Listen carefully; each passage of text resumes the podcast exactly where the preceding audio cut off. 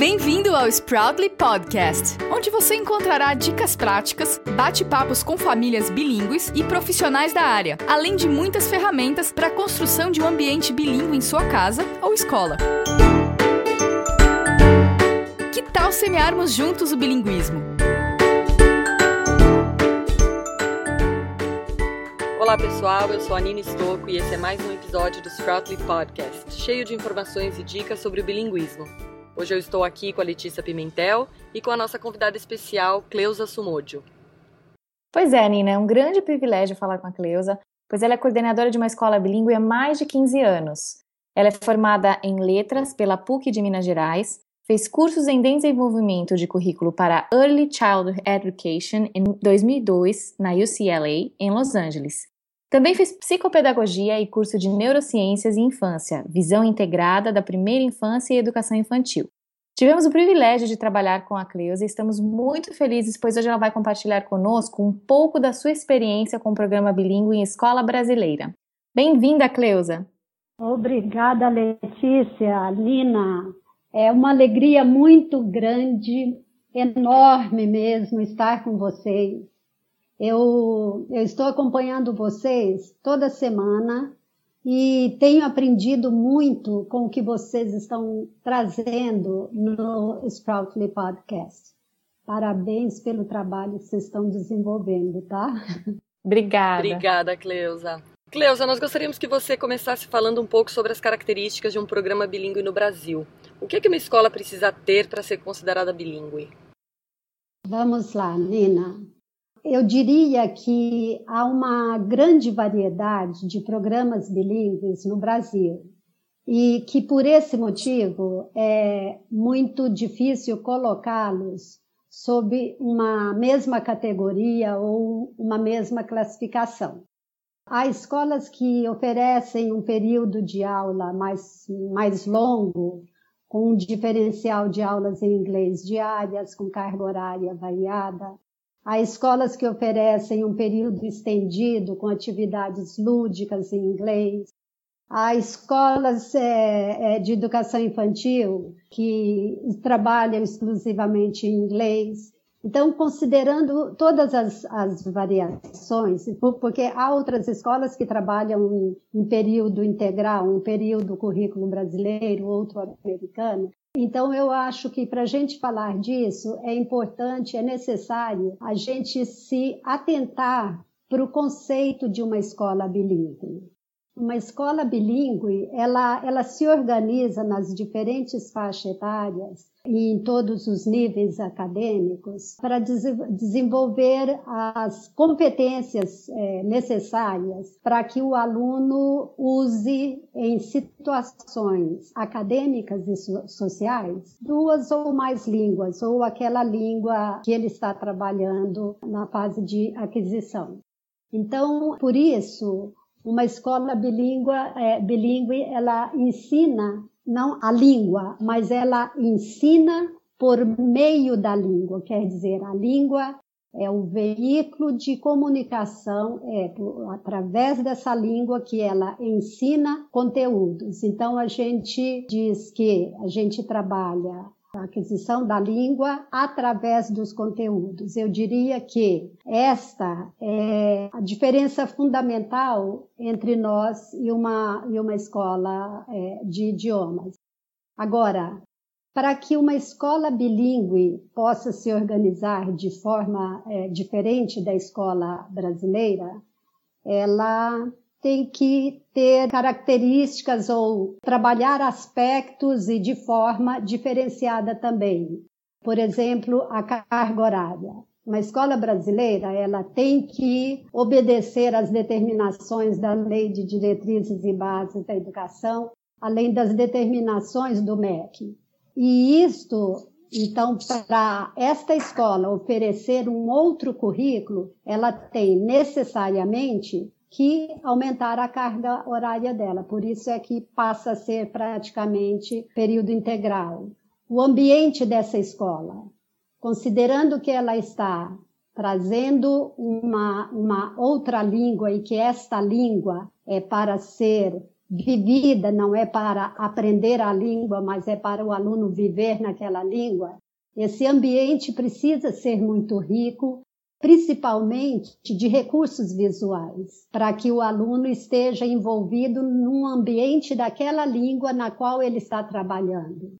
A metodologia também precisa ser uma metodologia que favoreça a participação efetiva do aluno, uma vez que a gente considera que o aluno, à medida que ele vai adquirindo, vai desenvolvendo a língua, ele passa a funcionar naquela língua. O perfil dos professores, além da formação adequada para um professor, formação técnica, formação como educador, ele precisa ser um profissional que faz uso efetivo da língua academicamente e socialmente, porque ele está envolvido num contexto acadêmico, mas esta língua precisa ser usada de maneira real, não é aquela aula de inglês que ele vai aprender aspectos da língua, é viver aquele período que ele está na escola em inglês. Então, eu diria que é isso. E pela sua experiência, qual é a melhor maneira de se introduzir no segundo idioma? E qual a melhor forma de manter o segundo idioma na rotina das crianças, na sala de aula bilíngue? Eu vou abordar o ambiente escolar, porque se a gente for pensar na aquisição de língua, introduzir uma língua, uma segunda língua, no ambiente familiar, a gente sabe que isso acontece, isso se dá de forma natural. Normalmente, quando ou pai ou mãe fala aquela outra língua, a criança passa a falar de maneira natural. Então, isso como acho que é claro para todo mundo, então eu vou abordar só o aspecto da escola. E eu queria começar falando de um aspecto que é fundamental para que haja uma aprendizagem efetiva em qualquer escola, seja ela na língua materna, em qualquer área, para que haja uma efetiva aprendizagem, é preciso haver relevância, é preciso haver o engajamento das crianças em situações que façam sentido para elas. Acho que esse é o ponto inicial, básico, para existir qualquer aprendizagem. Agora, ainda pensando em como introduzir essa língua, eu acho que a gente tem que considerar se a gente está tratando de crianças ainda muito pequenas ou se são crianças já numa idade mais avançada, como 8, 9 anos. Porque se estivermos tratando de crianças muito pequenas, elas ainda não têm consciência do que é aprender. Portanto, não faz sentido para elas qualquer planejamento que vise ensinar palavras em outra língua. Isso não faz sentido, ela não sabe o que é aprender. Ela vai viver as situações que o professor programa e propicia para ela enquanto ela está na escola. Então, é necessário que o professor planeje uma rotina com atividades como qualquer outra escola, só que a diferença é que esta rotina, estas experiências, estas dinâmicas, todas acontecerão na língua que está se propondo a desenvolver. Então, essa criança, para ela, tanto faz a professora falar let's play house ou vamos brincar de casinha, para ela não faz diferença porque ela está vivendo aquele momento, porque na hora que a professora fala isso, o movimento da professora já a leva para aquela experiência. Então, ela vai assimilar que aquela experiência que ela está tendo, ela vai fazer a relação com aquela expressão que ela ouviu. Então, ela vai adquirindo, ela vai desenvolvendo a língua nessa faixa etária de 2 anos, por aí para frente, com experiências vividas como se vive numa escola regular na língua mãe. Só que a língua é a que está se propondo a fazer a aquisição, o desenvolvimento. Então, eu diria, são práticas que devem ser de relevância para a criança. Vamos dizer, são dinâmicas que devem ser dinâmicas de vida real para elas. Vamos colocar dessa forma. Agora, qual é a diferença quando a gente caminha para crianças de uma idade mais avançada? Eu vou colocar aqui crianças a partir de 8, 9, enfim. Além de trabalhar desta forma, isto é, de uma forma que faz sentido para a criança, com essas crianças mais velhas, o que vai acrescentar aí é que o professor vai trabalhar também a sistematização da estrutura linguística. Quer dizer, com esse aluno numa idade mais avançada, além de aprender, além de passar a viver noutra língua, no ambiente escolar, porque eu gosto muito de frisar muito isso, ele tem que passar a viver noutra língua. Além disso, ele vai aprender como se expressar de forma, vamos dizer, formal nesta outra língua, isto é, trabalhando o que a gente chama de estrutura da língua, language conventions e tudo isso. Então, em resumo, eu acho que a melhor maneira de planejar, de introduzir e de desenvolver uma outra língua com crianças, sejam elas pequenas ou mais velhas, é experiência de vida, experiência que faz sentido na escola para elas. E qual a melhor forma de manter o segundo idioma na rotina das crianças na sala de aula? Cada segmento tem as suas características particulares, não é? Se você trabalha numa preschool, num nursery, num elementary, em cada segmento tem as suas particularidades. Primeiro, a gente precisa considerar que, independentemente da idade, as crianças que começam num programa bilíngue, elas passam, todas elas, por uma primeira fase e que a gente chama do silent period. E como é que a gente mantém nesta sala que estas crianças não falam? Ou elas falam na língua mãe delas, ou elas não falam nada, porque elas estão naquele período que elas só estão absorvendo. Como é que a gente, então, pode criar um ambiente ali que mostre que quem passa por lá vê que não é uma escola... Pensando na escola no Brasil, não é uma escola em português, é uma escola em inglês, porque esta escola é preciso estar estampado neste ambiente escolar a língua na qual eles estão trabalhando. Então, eu costumo falar que o professor precisa inundar a sala de aula com recursos visuais. E aqui, principalmente, pensando nos pequenos, eu lembro muito de Reggio Emília, quando fala o ambiente é também um educador, ele fala é o terceiro educador.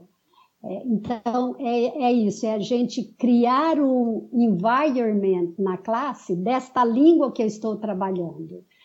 Com recursos visuais, com recursos audiovisuais, com experiências vividas, como ao ler historinha, a professora, vamos dizer, act out da historinha, sabe? Para as crianças, seguindo o que está acontecendo, apesar de não falarem, elas estão percebendo que aquele ambiente, quem chegar lá vai perceber, vai verificar, vai ver que aquele ambiente não é um ambiente de sala de aula na língua mãe. Então, eu diria que, para os maiores, como é que eu vou manter esse segundo idioma? Eu falo assim, que essas crianças O planejamento do professor precisa propiciar para esta criança da idade mais avançada, que além de estar na fase de aquisição de uma língua, ele está aprendendo, ele está desenvolvendo conteúdos. Essa criança precisa ser envolvida nas mais variadas experiências que o leve a interagir nessa outra língua, de tal maneira que a rotina dele seja tão dinâmica, eu falo assim, ele está tão ocupado com a dinâmica da sala de aula, que é uma dinâmica naquela língua que ele está trabalhando, ele está tão ocupado que nem sobra tempo para ele, nem ele tem opção para usar a língua mãe dele, porque a dinâmica absorve essa criança o tempo todo. Então, eu acho que é uma responsabilidade muito grande para nós, profissionais de escola bilíngue, realmente ter esse cuidado de planejar este dia a dia das crianças da maneira mais ativa e mais dinâmica possível, porque além dos recursos que a gente enxerga, que você coloca na lousa, que você constrói o word wall, que você coloca os posters que eles fazem sobre os mais diferentes conteúdos, isso tudo vai criando aquele ambiente da língua que ele trabalha. Então, é preciso que esta criança esteja o tempo todo envolvida naquela outra língua. Então, eu diria que é assim que eu vejo a forma de manter esse segundo idioma na rotina dentro da sala de aula. Até para aqueles que ainda estão na fase que não conseguem ainda se expressar direito. Não vejo outra forma. E dentro desse contexto da escola bilíngue, como é que trabalha a equipe pedagógica, Cleusa? Quais são as principais diferenças das instituições tradicionais quanto à formação e à prática dos profissionais? Tem uma diferença fundamental. Eu vou colocar primeiro assim, pensando numa escola, eu acho que você está se referindo a uma escola regular brasileira, não é isso? Isso é. Brasileira ou em qualquer outra língua de outro país, né? Da língua local. Se a gente pensa em termos de Brasil, uma escola que funciona em português. Então, eu fico pensando que perfil é esse desse professor para essa escola? Ele tem que ter uma boa formação como educador, né? Em primeiro lugar. Ele tem que ter uma formação técnica, isto é, aquela formação própria da área que ele vai atuar ou do segmento que ele vai atuar. Ele tem que ter uma formação pedagógica no aspecto de desenvolver habilidades, desenvolver estratégias, desenvolver dinâmicas de sala de aula, dinâmicas que propiciam um trabalho rico para os alunos. Isso tudo é necessário para o professor da escola bilíngue, mas para o nosso professor é necessário, é fundamental que esse profissional não só tenha aprendido um idioma, mas que tenha vivido nesse idioma. Por que eu falo isso? Porque esse profissional ele vai desenvolver as competências na segunda língua com esses alunos em situações acadêmicas e sociais. Ora, se ele precisa desenvolver a competência acadêmica e social, se ele só se desenvolveu, se ele é um profissional que ele apenas aprendeu a língua, ele não vai ter repertório para desenvolver a linguagem, eu digo, de vida com essas crianças. Então, ele precisa, por isso que eu falo que ele precisa ter vivido neste outro idioma. Não basta ter estudado esse outro idioma. Como também não basta que um profissional, por ser fluente ou até ser um native speaker, isso não é o suficiente para ele ser um professor da forma como a gente considera que o professor é um educador. Então, ele precisa ter, da mesma forma, aquela outra formação que a gente espera para o professor da escola brasileira. Então, eu diria que o diferencial, o que aumenta aí é a experiência de vida nessa língua, compreender o conceito de bilinguismo, porque se esse professor pode ter vivido nesta outra língua que ele vai trabalhar, mas se ele não tem clareza do conceito de bilinguismo, do conceito de aquisição de língua, ele não vai ter ferramentas para desenvolver estratégias de trabalho para aquisição de língua com os alunos dele. Então, ele precisa ter conhecimento do conceito daquele programa que ele vai trabalhar, isto é, conceito do que é mesmo bilinguismo. É dessa forma que eu vejo. Então, esse, vamos dizer, o profissional para uma escola regular do país e uma escola bilíngue. E qual que é o papel da coordenação de um currículo bilíngue? Em que ela se diferencia de uma coordenação de escola tradicional? A coordenadora tem um papel muito importante, muito importante. Acho que tem que ser uma companheira de trabalho dia a dia com esses professores. Eu acho que um pouco dessa pergunta, ela já vem um pouco implícita na anterior. Verdade. O que eu queria dizer é o seguinte: a educação bilíngue, vamos dizer, bilíngue formal no Brasil, ela ainda está engatinhando, ela ainda é bebê. Como eu disse antes, há diferentes modelos de Dual Language Instruction autodenominadas de escolas bilíngues. Como eu mencionei, tem vários modelos que oferecem inglês e que se autodenominam bilíngues.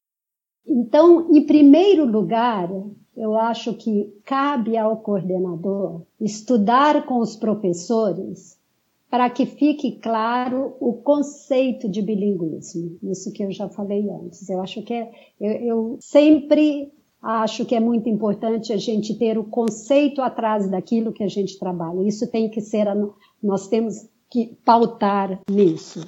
Estudar o modelo de Dual Language Instruction adotado pela sua escola, adotado pelo seu programa. Porque não tem um só modelo de dual language. Então, precisa ficar muito claro para o grupo de professores qual é o modelo de dual language que a gente usa nesta nossa escola. Então, também é um outro aspecto que cabe ao coordenador estudar isso com os professores. Cabe também um estudo da base teórica que norteia aquele programa que essa escola adota. Então, qual é o nosso dual language? Qual é a base teórica que sustenta este dual language que nós adotamos?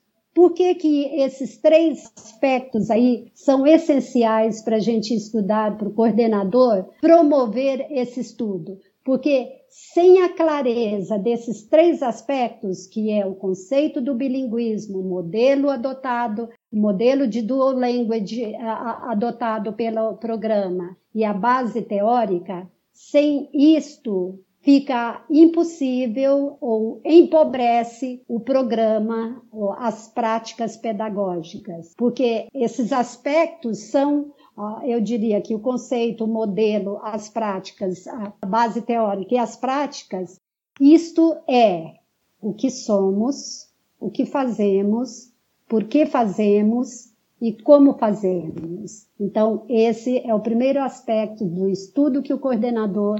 São os aspectos que o coordenador tem que estudar com o grupo dele.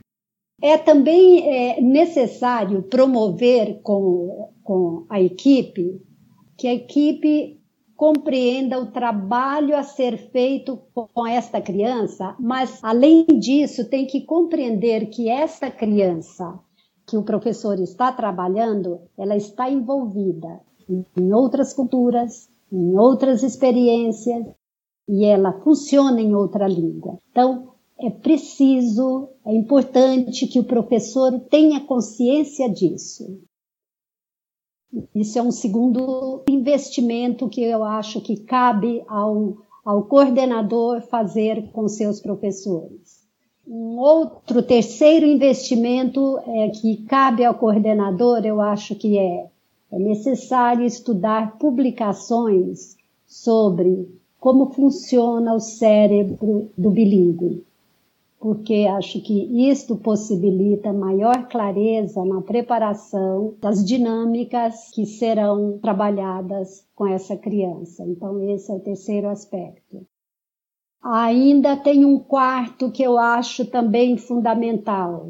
É preciso considerar que esta criança está também trabalhando em outro currículo em sua língua mãe. Portanto, essa criança ela está exposta a outras práticas e conteúdos acadêmicos. E aqui eu gosto de lembrar o Jim Cummings quando ele fala: a criança não tem que aprender a mesma coisa duas vezes. Agora, para esta criança não aprender a mesma coisa duas vezes, é fundamental que tenha integração entre os profissionais que trabalham com esta criança, que está trabalhando também em outro currículo na língua mãe. Por quê? Para assegurar que as habilidades que foram desenvolvidas numa língua que sejam transferidas para outra, seja as desenvolvidas na língua mãe para a segunda língua ou vice-versa. Então, depois de colocado a importância disso, eu faço uma associação que para mim é bem significativa. Eu falo assim: o professor não pode ver o aluno como uma folha de papel limpa, em que ele será o único a escrever ou o primeiro a escrever nela. Já haverá muitas coisas escritas nesse papel. O que fazer para aproveitar o que já está escrito, para enriquecer o que será escrito? Isso é uma associação que eu faço para dizer o quanto é importante a integração desses profissionais que trabalham com essas crianças. Então, tudo isso que eu falei, eu considero que são responsabilidades do coordenador. Agora, para trabalhar tudo isso que eu mencionei, precisa de investimentos em dois aspectos nesse grupo que trabalha. Eu falo que um é o coordenador precisa fazer o investimento para criar um sense of teamwork. Sabe, aquilo que é formar um grupo que se sente membro de um grupo que um depende do outro, o outro precisa do outro. Então, eu acho que esse é um primeiro feeling que a gente tem que desenvolver nesse grupo para ocorrer todos aquelas aprendizagens, aqueles estudos anteriores. Desenvolver nesse grupo uma prática, um clima de estudo. Porque se a gente não criar, se o coordenador não conseguir criar nesse grupo a necessidade de estudar, a necessidade de compreender esse aluno, a necessidade de compreender os conceitos desse programa onde eu trabalho, se o professor não perceber esta necessidade, então esse trabalho não vai ser efetivo. E eu acho que é do papel do coordenador promover tudo isso. Não é pouca coisa. É verdade. É o que dá sentido pro nosso programa bilíngue. Agora, pensando um pouquinho nas famílias que tem a intenção de colocar o filho numa escola bilíngue, Cleusa, quais são os conselhos que você poderia dar para essas famílias que vão fazer esse investimento, que consideram a escola bilíngue a melhor educação para os seus filhos? Eu acho que hoje está muito mais fácil conversar com essas famílias sobre isso. Eu acho que essa pergunta seria mais difícil se ela fosse feita, e eu estou falando isso, se ela fosse feita 15 anos atrás, E eu estou falando isso porque eu me lembro das perguntas que os pais faziam há 15 anos, há 16 anos. Era quase que como que a gente tivesse que convencer, argumentar, convencer o pai da importância de colocar o filho numa escola bilíngue. Hoje não, hoje eu acho que por causa do mundo que a gente vive, a gente diz, não existem mais distâncias, o mundo parece que ele está todo integrado, então por conta desse mundo que hoje é completamente diferente, quase que já é colocado como alguma coisa que deve ser, que é normal, que tem que ser assim, não se concebe mais uma educação numa língua só, e isso já é de compreensão dos pais, eu diria assim, de uma forma bem larga. Então, é um trabalho pequeno, eu diria, para os pais reconhecerem a importância, o valor, eu diria que a gente tem um bom caminho andado aí, considerando 15 ou mais anos atrás. Mas eu ainda costumo dizer para as famílias que procuram, que eu gosto de dizer assim, olha, é um projeto de vida, tem que ser um valor para a família tomar essa decisão, ela precisa acreditar que isso tem valor. E tem alguns motivos que me levam a dizer isso, até porque se isto não é um grande valor para a família, na primeira dificuldade, ai, coitadinho, tá tão cansadinho. Não, é um valor enorme para a família. Então, cansar faz parte de trabalhar, faz parte de estudar.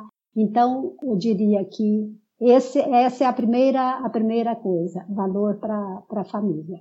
E quando eu falo nesse valor para a família, algumas famílias se preocupam quando são pais que não falam inglês. Às vezes eles entendem que então, já que é importante, tem que ser importante para a família, então eles vão ter que começar a falar inglês, essa comunicação com a criança vai ter que mudar em casa. E aí eu falo, não, ao contrário. Quanto melhor a criança se desenvolver na sua língua mãe, mais habilidades ela terá desenvolvido para serem transferidas para a segunda língua.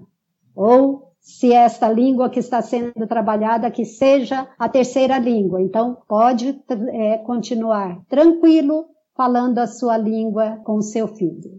Agora, tem uma orientação que eu dou para eles. Controlem a ansiedade.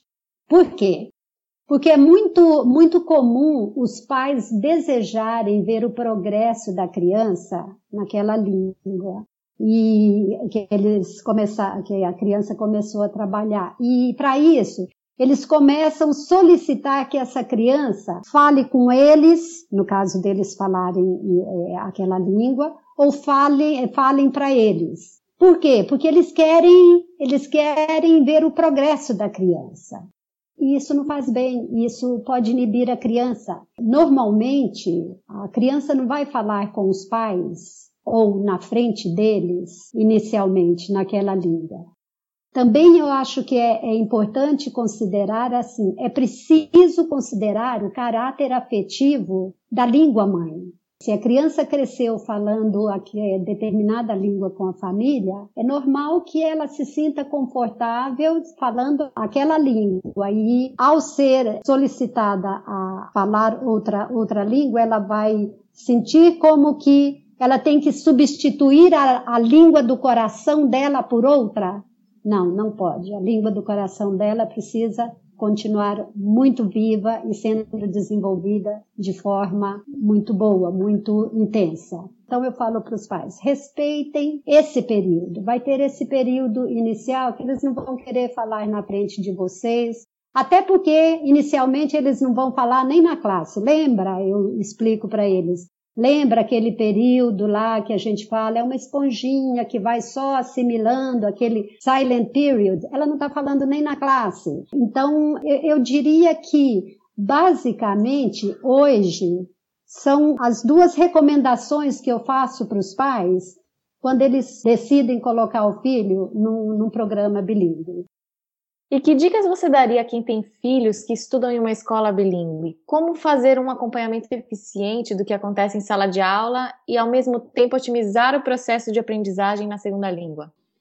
Aqui eu acho que vale a gente considerar se aquela língua que está sendo trabalhada é uma língua que a criança tem acesso só enquanto está na escola, ou se é uma língua que ela tem convívio fora da escola. Então eu vou considerar como que aquela língua que a criança tem acesso de maneira explícita só dentro da escola, isto é, no país que ela vive não se fala aquela língua.